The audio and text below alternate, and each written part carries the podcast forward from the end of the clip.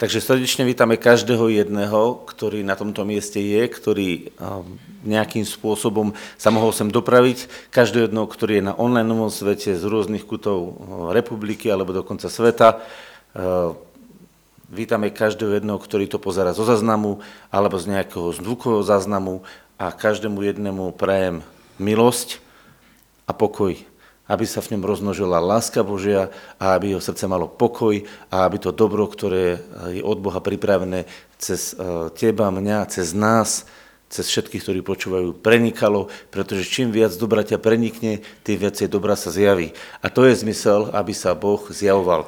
A moja otázka dneska s tým ľahko prepojená je, kto z vás eh, si želá a kto z nás si želá, aby v každej jednej situácii sa zjavil a manifestoval Boh, keď bude zlá alebo dobrá.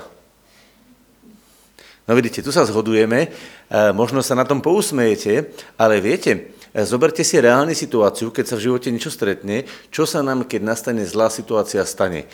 Ja vám štandardne to funguje tak, že keď príde nejaká zlá situácia, niekto ochorie, alebo ti príde oznámenie, že máš niečo zaplatiť, alebo ti príde, že si urobil niekde pokutu máš zaplatiť, alebo ja neviem, niekto príde a dá ti nejakú výhražku, alebo e, niekto ťa ohovorí. Čo sa vo vás v tej chvíli stane? Zdo mi poviete, čo si myslíte? Niekto hovorí strach, odpor, čo sa deje? Niekto povie hnev, pochybnosti. Ja vám, Bože, pomôž, ja vám poviem, čo sa najčastejšie stane. Najčastejšie v tej chvíli nabehne náš starý program života. To, čo sme tam zažili, to, čo nás bolelo, alebo sme niečo také podobné videli, že bolelo, tak to nám nabehne ako starý program, ako starý spôsob myslenia a tento v nás vyvoláva kolaps. Viete, že je to tak? A každý to poznáme. A práve to je to, čo som pomenoval, to je starý spôsob. To je proste to, čo ide z dola, z prirodzeného zážitku. Ale potom ide proti tomu Božie slovo, ktoré hovorí, budeš to vidieť teraz takto, novým spôsobom. A preto som povedal, že ja musím chcieť, aby sa to z neba zjavilo vo mne. Lebo Pán Ježiš nás učí, aby sme sa modlili. Oče náš, ktorý si na nebesiach, nech sa posvetí Tvoje meno nech sa stane tvoja vôľa, ako v nebi, tak aj na zemi. Nech príde tvoje kráľovstvo. Hovorí to, aby sme sa takto modlili? Je to z oče náš? To znamená, Pán Ježiš hovorí, my musíme stáť o to, aby sa to stalo. Aby tá vôľa, ktorá je v nebi, bola aj na zemi. Aby ona vlastne vstúpila do nášho života. My musíme o to stáť, lebo ak my o to nestojíme, tak sa to v našom živote nezjaví. Keď si položíme druhú otázku, je evanilium platné? Kto myslíte, že áno, zdvihnite ruku. Je odpustenie hriechov platné? Tak prečo, sa nie, prečo všade nie je? Prečo, o to sme si položili otázku, takú slovo prečo, prečo všade nie je? No, e, pretože tí ľudia nepovedali na to, že zdvihnem tú ruku a poviem, áno, u mňa to je platné. Ja si to želám. Ak to ty a ja nepríjmeš, tak sa to v tvojom živote nemôže zjaviť. A preto, keď sa Štefan modlil, ty potrebuješ sa k tomu e, pridať a dať si do toho svoje srdce. Lebo srdcom sa verí na spravodlivosť a ústami sa vyznáva na záchranu. To znamená, srdcom to príjmam, to slovo, ktoré bolo, stotožňujem sa s ním a potom to v modlitbe alebo vo vyhlásenom slove vyhlasujem, manifestujem. A keď to, čo som prijal a stalo sa to súčasťou mňa, manifestujem, tak sa to reálne manifestuje v tomto fyzickom svete, lebo vyhlásenie, to slovo, ktoré ty hovoríš, to sa deje vo fyzickom svete. Všimnite si, v duchovnom svete príjmaš porozumenie, porozumenie, deje sa to vnútri a fyzicky vyhlasuješ svojimi ústami. Pretože vyhlásenie sa nie je tak, že teraz ja sa postavím a budem vyhlasovať. No No neviete, čo hovorím, že? Lebo to musíte vyhlásiť. Rozumieme, že do fyzického sveta sa manifestujú duchovné svety vyhlásením. Preto je tak kľúčové, čo o sebe vyhlasujem. Keď niekto povie, že príde problém a hovorí, joj, no to bude zasah. Hej, príde nejaká zlá vec. Ten ochrel, no ten asi zomrie. Všimnite si, čo vyhlasujeme. Vyhlasujeme vôľu Božiu alebo vyhlasujeme z toho starého spôsobu myslenia, z toho starého programu. A podľa toho sa začínajú veci diať. Našťastie existuje a je to vďaka Bohu, že tak existuje. Existuje slovo metanoia, pokánie. To znamená, v tej chvíli, ako prichádza do teba to, ten podnet a ty začínaš reagovať starým spôsobom, v tej chvíli prichádza duch a pomáha tvojej slabosti, lebo toho, čo by si ako v tej chvíli sa mal modliť, nevieš. Ale Duch Svetý sa nevysloviteľným vzdychaním, tým citom prihovára za teba a hovorí, toto on potrebuje. A ty sa na to buď naviažeš, a stotožníš sa s ním, alebo to odbiješ a potom ostaneš sa trápiť. Vždy je to tak. Vždy je to tak, že Boh prichádza, aby v tvojom probléme zvíťazil. Pochopme jednu vec. Boh neposiela do nášho života problémy. Boh nevytvára zlé veci. A Boh v našom živote je ten, ktorý nám pomáha prekonávať tie zlé veci. Pochopte jednoduchým spôsobom. Predstavte si, že e, maminka zobere e, svoje dieťa, e, napríklad ide s ním písať písmenka, alebo ide s ním variť jedlo a zobere ho ako svoje dieťa, lebo je s nej. Ona ho má ako súčasť seba. A teraz mu dáva úlohu, ktorú má spraviť. Posiela ho vykonať úlohu. A v tej úlohe nastávajú situácie, ktoré sa dejú nepríjemné. Niekedy to dieťa je nešikovné a niekedy okolnosti sú nešikovné. A teraz čo bude robiť tá matka? Bude sa spájať s tými okolnostiami proti tomu svojmu vlastnému dieťaťu, e, proti tej vlastnej úlohe, ktoré mu dala a bude ho likvidovať? No nikdy, že? Nie, že nemal. Ona, keď je, keď je zdravá, keď je to dobrá mama, tak to nikdy nespraví. Čo bude robiť dobrá mama? Povedzte mi niekto. Vždycky bude stáť a čo, čo k tomu poskytne? Poskytne k tomu všetky dostupné prostriedky, ktoré má, ale ak je naozaj múdra, tak poskytne tie prostriedky tak, aby to dieťa to zrealizovalo, čo mu dala. Nie, že ona povie, vidím, že tu nedávaš, tak ho odstaví na bok a urobí to za neho. Jak ho odstaví na bok a urobí to za neho, tá mama je síce láskavá, ale nie je múdra. Láskavá a múdra mama a láskavý a múdry rodič urobí to, že v tej situácii poskytne všetky zdroje, ktoré má a dovolí, aby to dieťa zrealizovalo danú vec samo. A ono poskytuje ten rodič to zabezpečenie. Prečo? Kvôli čomu to tak ten rodič urobí? Pretože iba v tej chvíli sa dieťa naučí spolupracovať s rodičom, iba v tej chvíli sa dieťa naučí zrealizovať svoju vlastnú úlohu mocou, ktorú dostalo od svojho rodiča.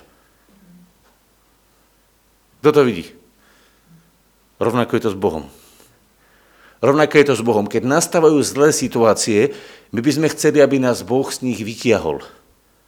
Ale Biblia nám nehovorí, že nás vynechá pred vodou, že nás vynechá pred ohňom, že nás vynechá pred problémami. Biblia nám hovorí, že keď pôjdeš vodou, tak sa neutopíš. A keď pôjdeš ohňom, tak nezhoríš. A keď pôjdeš, tak ja budem s tebou. Všetky úlohy, ktoré Boh dal svojim služobníkom, boli choď, vykonaj to a ja budem s tebou. Nepovedal Boh, že ja to urobím za teba. Ja to urobím cez teba.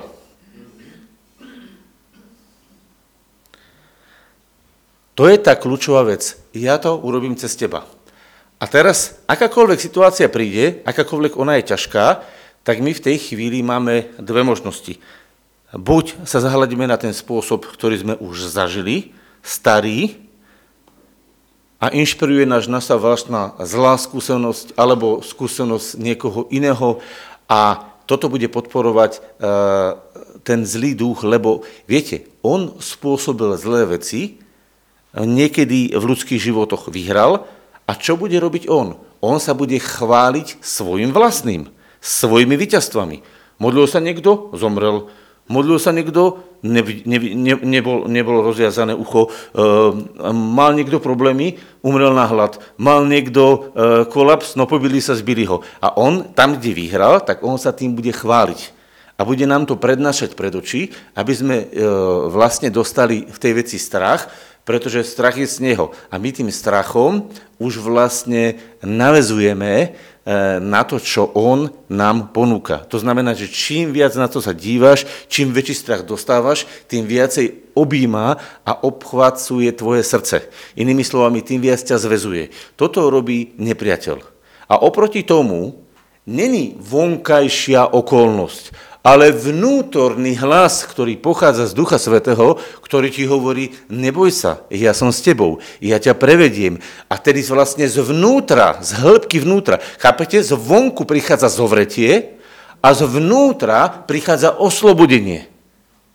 Čiže tá okolnosť a tá zlá vec prichádza a vnútri prichádza oslobodenie. Ja vám prečítam, že v tomto stave vlastne boli Židia a Jakub bol vlastne, môžeš odčerovať Jakub prvú kapitolu, ja to len chcem prečítať a krátko o tom pohovorím. Nebudem dneska o tom dlho rozprávať, ale budeme tam vidieť.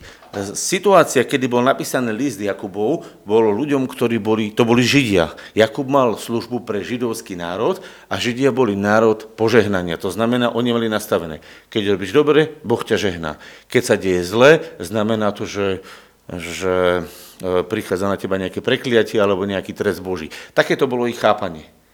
To bolo židovské chápanie. Po, porozumiete, oni to aj mali zdôvodnené, lebo e, v starej zmluve a v, tom, v starom chápaní sveta bolo to nastavené takto. Keď budeš poslúchať Boha, tak Boh ťa bude žehnať. Keď nebudeš poslúchať Boha, tak Boh uvedie do teba, do tvojho života prekletie. Takéto oni chápanie mali podľa knihy Možišovej.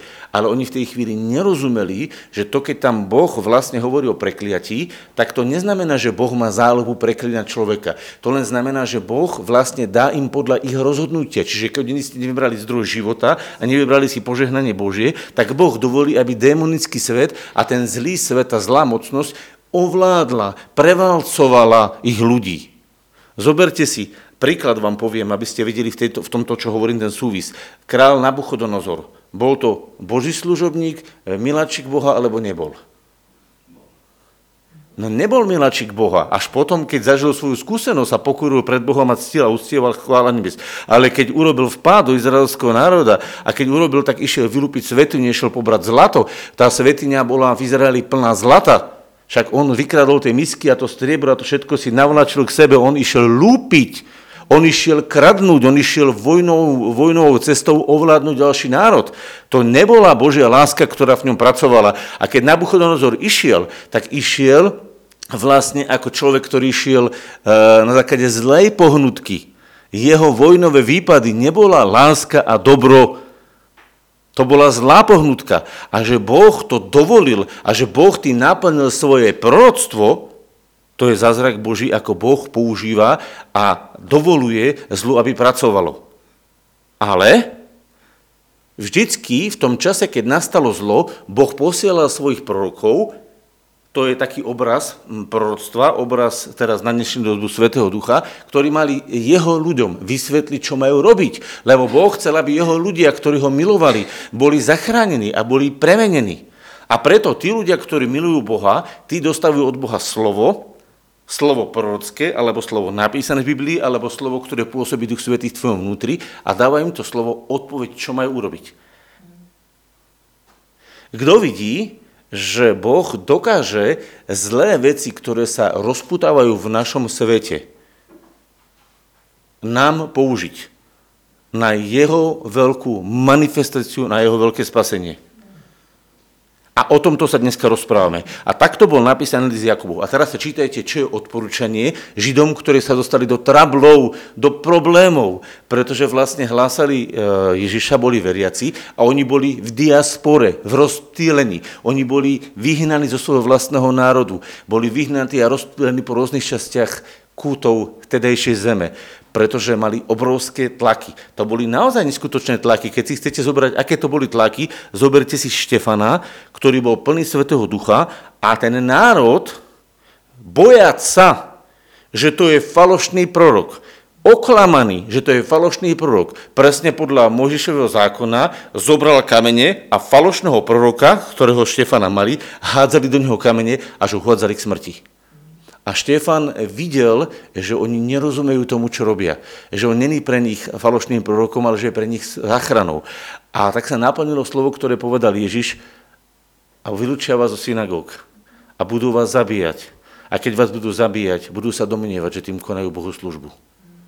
Lebo to bolo to náboženstvo, ktorom oni žili. Oni nerozpoznali Boha, ktorý je láska. Oni sa držali svojho náboženstva, a to náboženstvo bolo postavené na ich vlastnej zásluhovosti, na ich vlastných skutkoch.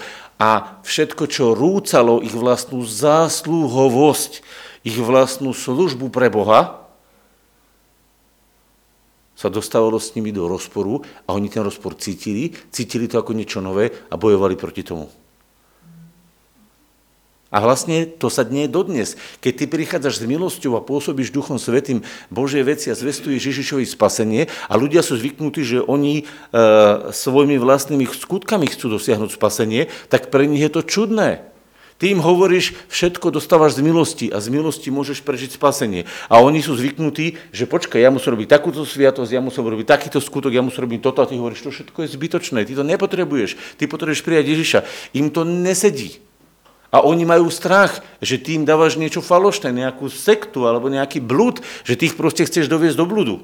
A oni majú strach. A v tej chvíli vzniká napätie. A toto napätie sa stalo presne tým Židom a dokonca to napätie bolo tak silné, že ich rozprášili a rozohnali po rôznych kuncoch zeme a oni boli vyhnanci. Oni boli rozpílení na rôznych častiach zeme a nevedeli, čo majú v tej chvíli robiť. Lebo si zoberte, že ich vlastne vyhnali z vlastného domu a nastalo také prenasledovanie, že oni museli z toho Jeruzalema utiecť. Vidíte to? A toto všetko je len to, čo je tu napísané. Teraz hovorí Jakob. A Jakob ako Boží muž, ktorý to všetko vidí, teraz píše a hovorí, počúvajte, budem to čítať celé. A môžeš to odčerovať a potom o tom krátko pohovoríme. Chcel som to povedať, aby sme videli tento úvod, aby sme to trošku inak čítali list, lebo viete, niekedy my list, e, list čítame nie z toho, čo sa tam dialo, ale z toho nášho pocitu a z toho nášho pochopenia. A my pokiaľ nevstupme do tej situácie, ktorá sa tam aspoň trošku nevidíme, čo sa tam vlastne dialo, nám sa nedá pochopiť kontext toho, čo tam je vlastne napísané, čo to tam vlastne hovorí Boh. Prečo to vlastne hovorí? Lebo to bol Boží duch, ktorý pracoval v Jakubovi a ktorý vylieval lásku v Jakubovi a teraz hovorí, ja im musím napísať a ja im napíšem toto, čo mi Boh dáva. A on to cítil a vnímal od Boha a preto ten list napísal, aby ich pozbudil, aby ich posilnil. Čiže zdroj a zámer listu Jakubovho je napraviť, posilniť, povzbudiť tých veriacich, aby žili tak, aby dosiahli to, na čo ich Boh stvoril.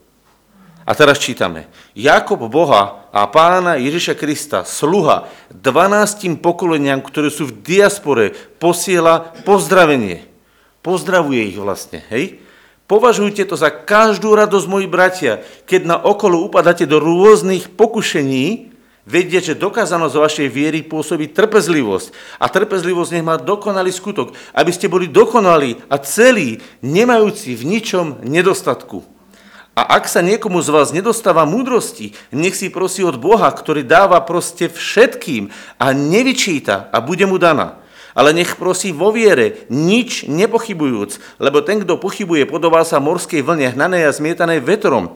Lebo nech sa nedomnieva taký človek, že dostane volačo od pána. Muž dvoje, svoje mys- muž dvoje mysle je nestali na všetkých svojich cestách a ponížený brat nech sa chváli vysokosťou a bohatý svojou poníženosťou, lebo sa pomenie ako je trávy.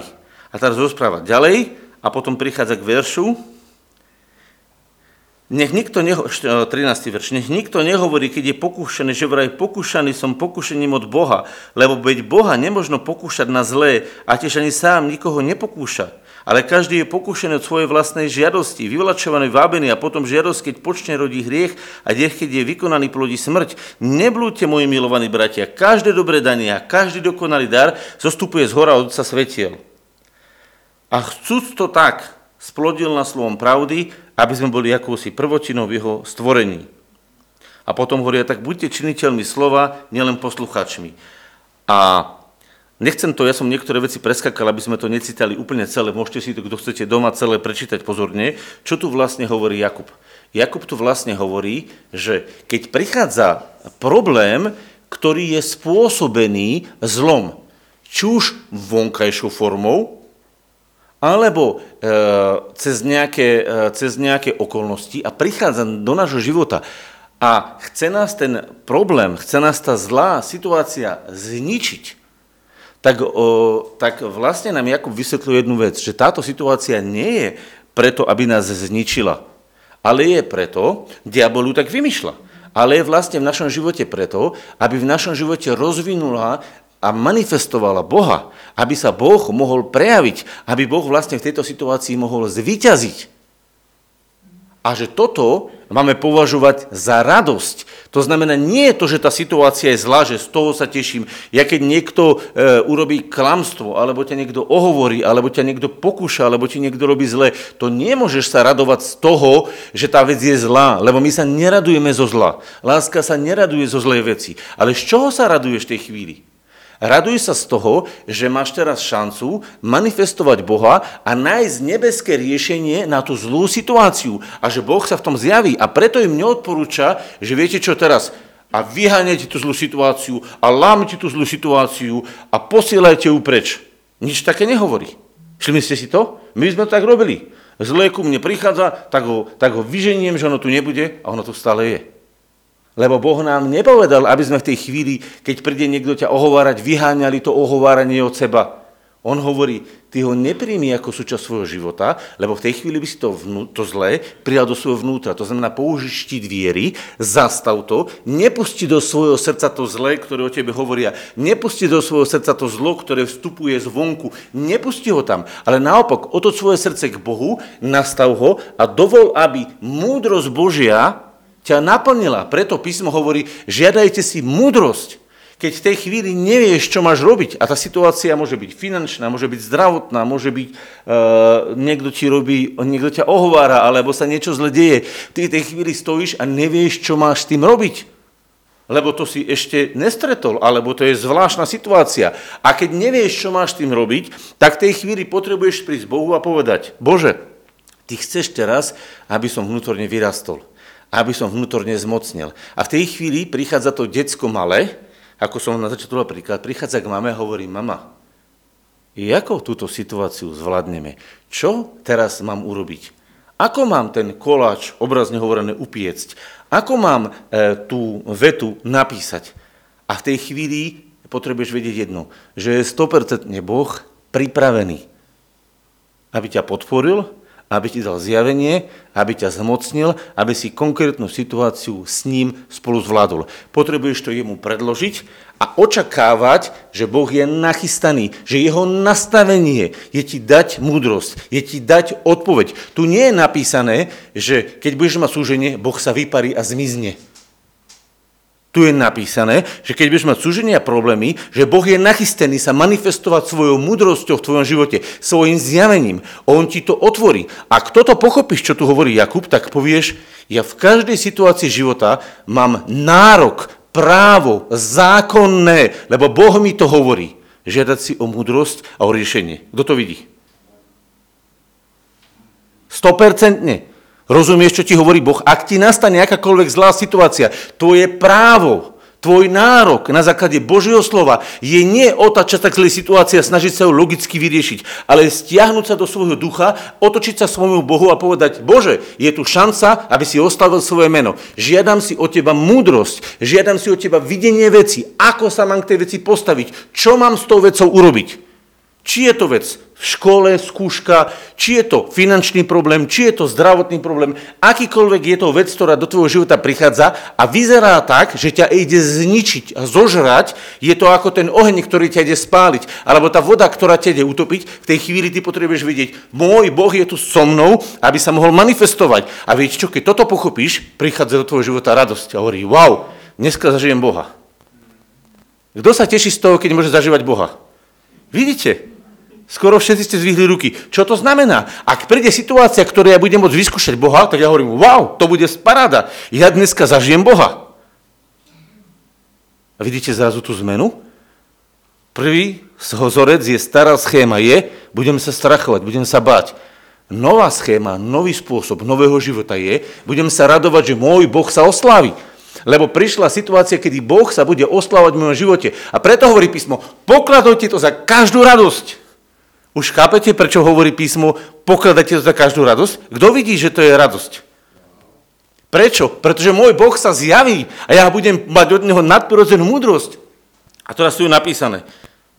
A jak sa niekomu z vás nedostáva múdrosti, práve v tejto situácii, nech prosí od Boha, ktorý dáva proste všetkým a nevyčituje a bude mu daná. A teraz, ale nech prosí vo viere, nič nepochybujúc, lebo ten, kto pochybuje, podobal sa morskej vlne. Čo je morská vlna? Chvíľu tak, chvíľu tak. To znamená, ja verím, že Boh mi pomôže a očakávam, že posieje slovo spasenia. A za 5 minút hovorí, a možno, že mi ani Boh nepomôže. Možno, že ja si to musím sám vyriešiť. A možno, že ma Boh teraz trestá. A možno, že ma Boh teraz likviduje. A keď máš mysel, najskôr, že, že zlý to robí a Boh mi pomôže, alebo potom chvíľočku mysel, že a to ma možno Boh trestá a možno, že Boh mi tým ubližuje a má teraz súdi za niečo, tak potom sa nečuduj, že nemôžeš nič dostať. Lebo si ako morská vlna, chvíľu tak, chvíľu tak. To nie, že Boh by ti nechcel dať, to znamená, že Boh ti nemôže, lebo ty nevieš prijať. To je ako keď muž dáva žene kvetinu a ona hovorí, a zoberem si, ale vieš čo, neviem, či ty ma nechce zničiť. Nezoberem si. A potom, a možno by som si ju aj zobrala, lebo však milí si ku mne všetko. Nie, nie, ty ma chceš určite zneužiť. A čo, dostane tú kvetinu, či nie? Zoberie sa žena tú kvetinu? No nezobere, pretože 5 minút si ju zobrať a 5 minút si ju nechce zobrať. A pre tento chaos v jej hlave je neschopná prijať tú kvetinu. A preto Boh nedá nikomu, kto je ako morská vlna, tú múdrosť. Prečo? Pretože ten človek vlastne onu ani nestojí. Lebo ak ja ju mám prijať, ja musím plne dôverovať, že ten, ktorý začal vo mne dobré dielo, ho aj dokoná, že on to začal, aj ho dokončí to vo mne. To znamená, ideš do školy, chce Boh, aby si bol hlupý? No nie. Tak potrebuješ prijať vierou, že Boh ti dá múdrosť. A podľa toho musíš jednať. A teraz sa pýtaš, Bože, dávaš mi múdrosť, čo mám teraz urobiť? Možno ti Boh pripomenie, toto sa uč. Možno ti Boh pripomenie, takto premyšľaj. Možno ti Boh pripomenie, ale neboj sa, aby si sa nestrachoval. Ja neviem, čo ti v tej chvíli Boh povie, akú múdrosť, akú odpoveď ti v tej chvíli dá, ale jedno musíš vedieť, že Boh ti chce dať odpoveď. Nikdy ťa nechce Boh nehať v nevedovosti. Nikdy. Tak ako matka, dobrá matka, nikdy nechce svoje dieťa nechať v štichu. To, to je obraz taký štych, hej, že nechce ho nechať proste padnúť. Tak, tak dobrý rodič, a viete, o to viem, keď sa hovorí o dobrých veciach, o duchu svetom, ktorý má vlastne prívať na ľudský život a byť zdrojom jeho života, tak Ježiš hovorí, že či snáď, keď si prosí chlieb, podá mu hada, či snáď, keď si prosí vajce, podá mu kameň, či snáď, keď si prosíš rybu, podá mu škorpiona? Či keď vy sú zlí, viete dávať svojim deťom dobré veci, či by snad nebeský otec dal zlé veci tým, ktorí ho prosia? Vidíte, že je to napísané? Ježiš to jasne chápal. A chcela by to aj jeho učeníci chápali. A preto Jakub v jeho duchu hovorí, Neblúďte, moji bratia. Boh není raz s vami a potom proti vám. On není také, že 5 minút je s tebou a 5 minút je proti tebe. A ja vám poviem, prečo je to tak. A poviem vám aj dôkaz toho. Keď ťa Boh ukrižoval v Kristovi, tak ukrižoval celý tvoj hriešný, bezbožný a skazený život. A raz navždy ho tam videl ako celý. Lebo keď Boh križoval tvoj život, ty si sa mal narodiť za 2000 rokov. Rozumiete, že on to videl? On keď to robil, tak to robil prorocky. U neho není čas, on to videl v budúcnosti. A celý tvoj život, ako taká malá palička tých 100 rokov z pozície väčšnosti, to je taká maličká čiastočka. On ho celý videl a všetky tvoje hriechy odsúdil. Všetky tvoje zlyhania zabil. Všetky tvoje choroby zničil, lebo to robil v Kristovi. A keď ti to Boh odpúšťal, tak on už dopredu vedel, aký budeš. On dopredu vedel, čo budeš robiť. Aby ti ukázal, že on ťa príjma takého, aký si. A keď ťa Boh príjmal takého, aký si vtedy, keď si ešte nebol narodený, tak keď si sa narodil a keď sa to spasenie začína realizovať, kvôli čomu by on mal meniť svoje nápady? Kvôli, čo, kvôli čomu by on mal meniť svoje myslenie? Lebo si dneska zhrešil, lebo si sa pohádal s niekým, lebo si bol neposlušný, lebo si niečo urobil, on zrazu povie, o, ja mením svoje myslenie, ja som si to rozmyslel. Však ty si ešte nebol na svete a Boh ťa tkal lone tvojej matky, on vedel, kto si. A on ťa pridal takého, aký si, aby ťa v Kristovi odsúdil a v Kristovi znovu zrodil do nového človeka, kedy vlastne to nebeské takto príde, cez kríž prejde a zjaví sa v tvojom živote. A to je jeho zámer. A o tomto je napísané, že Boh ťa predurčil, aby si bol podobný jeho synovi. To je určenie. To nie je otázka, či sa to stane. To Boh určil. A ty mu buď uveríš, a budeš sa tešiť, alebo to neuveríš. A teraz niekto povie, no ale prečo sa to, položíte otázku, prečo sa to v mnohých životoch nedieje? No pretože tomu neveria. Pretože sa nechali oklamať a nechali sa oklamať, že Boh ťa chvíľu má rád a potom ťa chvíľu nemá rád. A Boh ťa chvíľu žehná a potom ťa chvíľu preklína. A viete, kde na to prišli? V nesprávnom pochopení starej zmluvy. A ja sa pýtam, a ty si dieťa starej zmluvy alebo novej zmluvy? Tak dneska sme lamali chlieba, pili z kalich, lebo my sme noví. To je nová zmluva. Na čom je postavená zmluva? Nová zmluva. No na milosti, ktorá pracuje v tvojom živote. A Jakub na základe tohto chápania im hovorí slova milosti. Hovorím, počúvajte, keď prídu problémy, nedeste sa, netrápte sa, Radujte sa, že sa bude Boh manifestovať a príjmite, že Boh vám dá presne to, čo potrebujete počuť. Tú odpoveď vám pošle.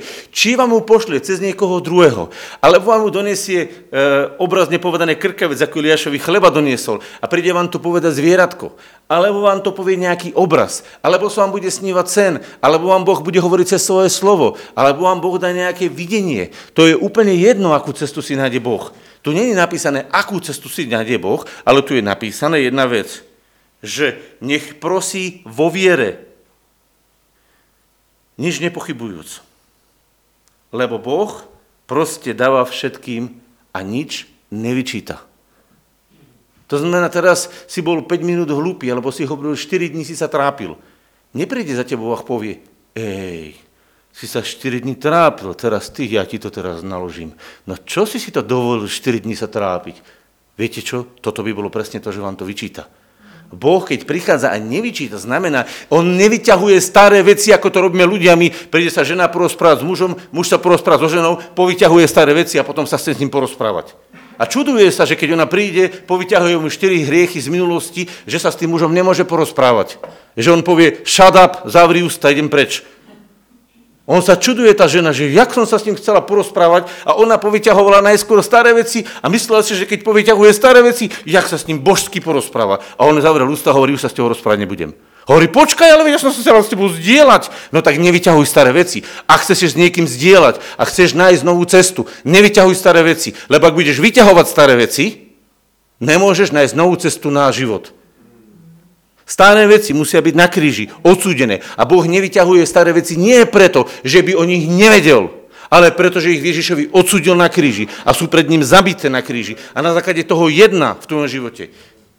Boh ti ukazuje iba aktívnu vec, iba aktívnu vec, ktorá ti práve bráni k spaseniu a tu ti ukazuje odsúdiu. V tej chvíli vidíš aktívnu vec, ktorú potrebuješ odsúdiť a Bohom, spolu s Bohom ju odsudzuješ. To znamená, že Boh, keď s tebou bude rozprávať, tak ti nič nebude vyčítať. On nevyčíta, že teraz ti musí dať múdrosť, teraz ti musí dať zjavenie, lebo aký si ty bol hlúpy 5 rokov a teraz ti to vytmaví, že počúvaj, čo si tých 5 rokov robil, vieš čo, to, to ti teraz naložím a potom ti niečo dobre poviem. Keby to tak Boh robil, tak nikto múdrosť nepríjme. Boh hovorí, ja viem, čo si. Ja viem, kto si. Ja viem, čo si urobil. Všetko to som už dávno odsudil na kríži. Poď a príjmi moju múdrosť Ježišovi.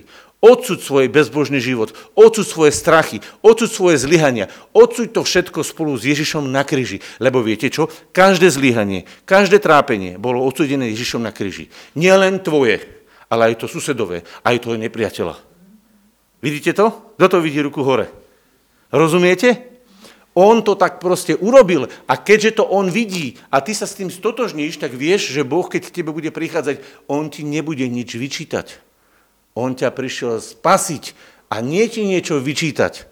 Lebo vie, že to zlo, ktoré sa v tvojom živote deje, je od zlého, aby ťa zničilo.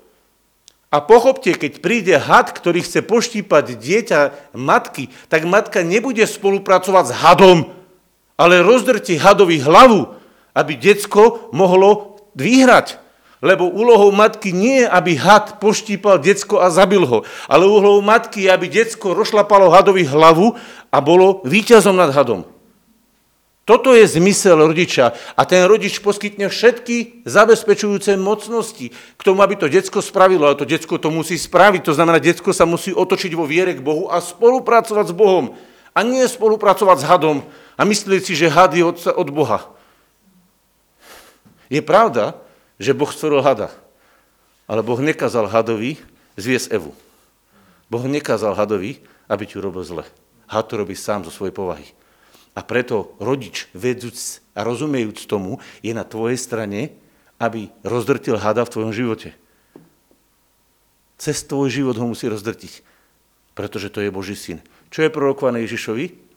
A to semeno, jej semeno, Ježiš Kristus, ti rozdrtí hlavu. Čo je úloha Ježiša? Rozdrtiť hlavu hadovi. Rozdrtil to? Áno. A ak on to už raz urobil, a to, čo sa už raz stalo pred 2000 rokmi, teraz Boh to chce vlastne manifestovať v tvojom živote, dokazovať to v tvojom živote. A na to je to.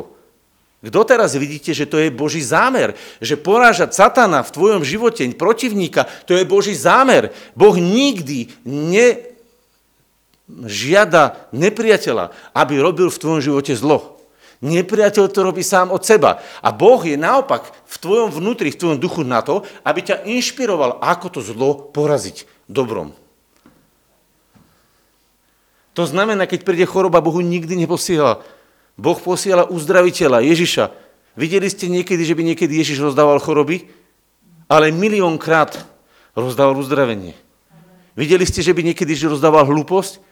Nie, ale vždy dal radu, čo mali urobiť ľudia. Videli ste, že by Ježiš vyhľadoval niekoho? Nie, vždy krmil hladných.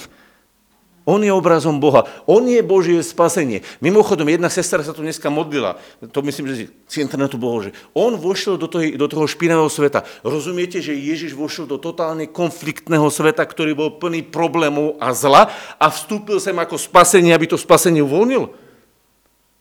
Ak ty si Ježišovým vyjadrením, tak Ježiš vstúpil do tvojho života, aby uvoľnil spasenie, nezatratenie. On keby ťa chcel prekliať a zabiť, tak mal na to tisíc dôvodov.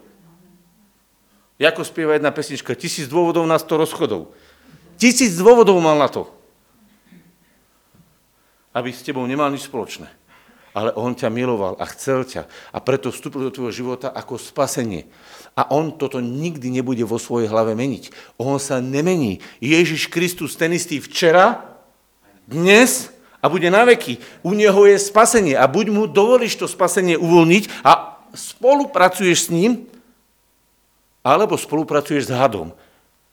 V čom? No v pochybnostiach asi ma Boh trestá, asi ma Boh bude kárať, asi ma Boh bude súdiť. Lebo príde had, starý podvodník, zoberie do ruky presne ako Ježišovi to urobil, keď bol na chráme a hovorí, viete, napísané v žalme, Nepovedal mu, že žalme, iba povedal napísané, hodíš sa dole a nič sa ti nestane. A on bude zneužívať Božie slovo, starú zmluvu, aby ti zamietol v tvojej hlave, aby ťa oklamal a aby ťa vystrašil. Aby namiesto toho, aby si sa s plnou istotou potom oprel na Boha, mal si pochybnosti o svojom Bohu, pretože Boh nebude spolupracovať s pochybnosťou. Pred ním je pochybnosť, hriech. Pochybnosť je, počúvajte, pochybnosť je rovnocený hriech, ako klamstvo, alebo čarodenictvo, alebo čokoľvek iné. Hriech je hriech. A v tvojom živote je pochybnosť, ako má Boh nadviazať na hriech, ako sa má Boh spojiť s hriechom. Jediné, čo môže s tvojou pochybnosťou urobiť, je odsúdiť ju. A ak sa chceš dneska vyslobodiť, tak musíš svoju pochybnosť toho, že či budeš mať múdrosť na spravenie skúšky, že či budeš mať múdrosť na to, aby si to prešiel, či budeš vedieť tej veci vyhrať, tak v tej chvíli túto pochybnosť, či ty to budeš vedieť, musíš odsúdiť. Lebo Boh hriech odsudzuje. Ty musíš odsúdiť svoju pochybnosť a povedať, príjmam istotu viery, že Boh mi to dá prejsť, tak aby sa On oslavil. Tak aby sa On oslavil. A v tej chvíli, keď to príjmeš, zrazu sa naplní tvoje srdce radosťou a zrazu bohatý sa chváli svojou poniženosťou, dostal som od Boha, mám to od Boha, ďakujem ti za to, ale On je veľký. A ponižený sa hlási svojou vysokosťou a hovorí, ja som bohatý v Kristovi. A všetko je rovné, pretože jeden je bohatý v Kristovi a druhý je bohatý v Kristovi. Jedný si uvedomuje svoje bohatstvo Kristovi a druhý si uvedomuje svoje bohatstvo Kristovi a tí dvoja sú na jednej úrovni oslavujúc Boha. Vediac, že Boh nás stvoril ako prvotinu svojich stvorení, s ktorou sa bude chváliť, v ktorej sa bude manifestovať. A to je tu dole napísané. A to je vlastne kontext celého tohto listu. Preto, ak prichádza do tvojho života situácia, ktorá je nepríjemná, problematická, neutekaj pred ňou. Neutekaj pred ňou, ale postav sa k, bo- k nej takto. Otče, prišla chvíľa, aby si oslavil svojho syna. A vtedy z neba zaznie hlas. Aj som oslávil, aj zase oslavím. A takto išiel Ježiš na kríž. Viete, že to Ježiš povedal takto? Oče, prišla hodina, čo mám povedať? Čo mám povedať, hovorí. Oslav svojho syna. oslav svoje meno. On teraz, viete, ja som to preložil do našej reči, oslav svoje meno, oslav svoje meno. Kde? No vo mne, preto hovorím oslav svojho syna. Lebo Ježiš to hovorí, oslav svoje meno. A vtedy prišiel z nás z neba, aj som oslávil, aj zase oslávim. To je odpoveď pre teba od Boha. Tak to Boh premyšľa. A keď to príjmeš, v tej chvíli dostávaš práve poznanie, kto Boh je a nebudeš v súženiach a ťažkostiach nariekať, bedákať, lamentovať, plakať, zúriť, nervovať sa, ale budeš sa radovať, že máš šancu dať Bohu slavu. Lebo aj som oslávil, aj zase oslávim svoje meno, lebo to robí cez Ježiša. Tak to robil s Ježišom v najtežšej chvíli života, keď išiel na kríž. A už ťažšia chvíľa, počúvajte, už ťažšia chvíľa, ako Ježišov kríž, nebude. To bola najťažšia chvíľa v histórii človeka, celého človečenstva. Bol Ježišov kríž, kedy všetky druhy zla, aké len existovali, fyzické, duševné i duchovné, sa mali skoncentrovať a mali sa raz navždy ukončiť. Rozumiete, že to bola koncentrácia všetkého druhu zla, ktorá na Ježiša mala prísť a keď to Ježiš videl, hovorí, oče, prišla hodina. Aj bol oslávený syn človeka. Prišla hodina. A hovorí, oče, Oslav svoje meno. A z neba normálne prišiel hlas, Boh to nemohol vydržať, hovorí, aj som oslávil svoje meno, aj ho zasa oslavím. A to sa dialo v najťažšej chvíli krízovej situácii Ježiša Krista.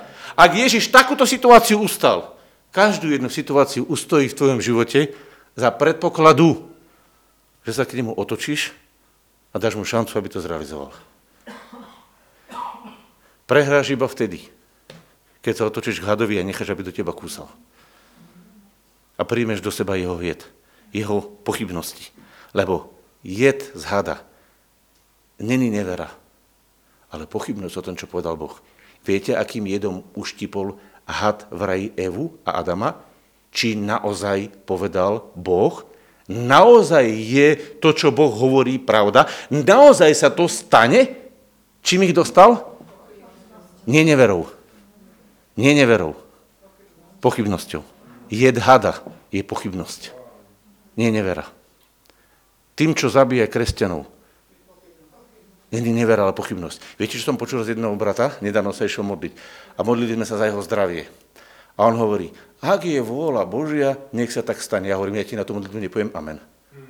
Vyzerá to zbožne, ale to nie je pravda. Buď veríš, že Ježišové uzdravenie je tvoje a povieš, tak sa to stane a povieš, chvála Bohu za to, alebo na konci modlitby povieš, ak je vôľa Božia. Vlastne si povedal, že ty nevieš, čo je vôľa Božia, že ty vlastne nevieš, či ťa Boh chce uzdraviť. Ty si presne s tou mudrosťou. Hovoríš z jednej strany, nech sa stane, a z druhej strany povieš dovetok a zrušíš to, čo si povedal predtým, lebo povieš, ak je to vôľa Božia. Rozumiete, ako my rušíme tú modlitbu svoju? Jak má na to potom povedať Boh amen? A potom sa čudujeme, že sa modlíme týždeň, dva týždne, mesiac a nič sa nedeje. Ako sa má diať? Na čo má Boh nadviazať? Na ten jed hada, pochybnosť? Lebo ak je vôľa Božia, vyzerá v tomto prípade velice zbožne. Ale to nie je zbožné. To je nevedomosť, v horšom prípade zabalená pochybnosť. Či to vôbec Boh chce urobiť. Pozerajte sa na to. Ak hovoríte na konci v modlitbe niekedy, nech sa stane vôľa Božia, bude tom skrytá nevedomosť, alebo v horšom prípade pochybnosť, či to vôbec Boh chce spraviť. A preto dávame dovedok. Však sa stane, ako Boh chce. Tak na čo si sa modlil? To, čo si vyhlasoval. Ako má Boh na to povedať, že amen, keď ty sám na konci modlitby po tom, čo si povedal, povieš, však ja neviem, či to vlastne tak má byť. Nech urobí Boh, čo chce, však on tomu rozumie. Vlastne hovorí, že ja tomu nerozumiem, alebo možno to Boh nechce. Preto hovoríš dovetok, však nech sa stane vôľa pánova. Ak vieš, čo pán chce, tak sa modli a vieš, čo pán chce, vyhlasuj to, aby mal pán podľa čoho reagovať. Vidíte muža, ktorý je ako morská vlna, ktorý je chvíľu tak a chvíľu tak, najskôr sa modlí, Bože, uzdrav moje dieťa, ale nech sa stane vola pánova. Hm, tak možno ho aj neuzdraví, lebo však keď vola pánova je, možno ho aj neuzdraviť, nie? Tak čo je vola pánova? Uzdraviť či neuzdraviť? A napriek tomu povieme chytrú pochybniackú vetu. Nech sa stane vola pánova. Vyzerá to tak zbožne, ale vám hovorím, to je náboženské, nie zbožie. Viete, čo povedal Ježiš? Otče, do tvojich rúk kladiem svojho ducha. Nepovedal, však niekde pôjdem, Niekde prídem, ja keď zomieram, niečo sa stane. On povedal, otče, jednoznačne, do tvojich rúk ho dávam, ja idem k tebe. Viete, čo povedal? Keď zomieral a bolo všetko kolapse a stal sa hriechom a bol opustený, hovorí, otče, napriek tomu, že ja som opustený a všetko je v kolapse, lebo to bola hodina kolapsu, hodina súdu, on povedal, otče, ja idem k tebe, nikam inam nepôjdem. Viete, čo vlastne povedal?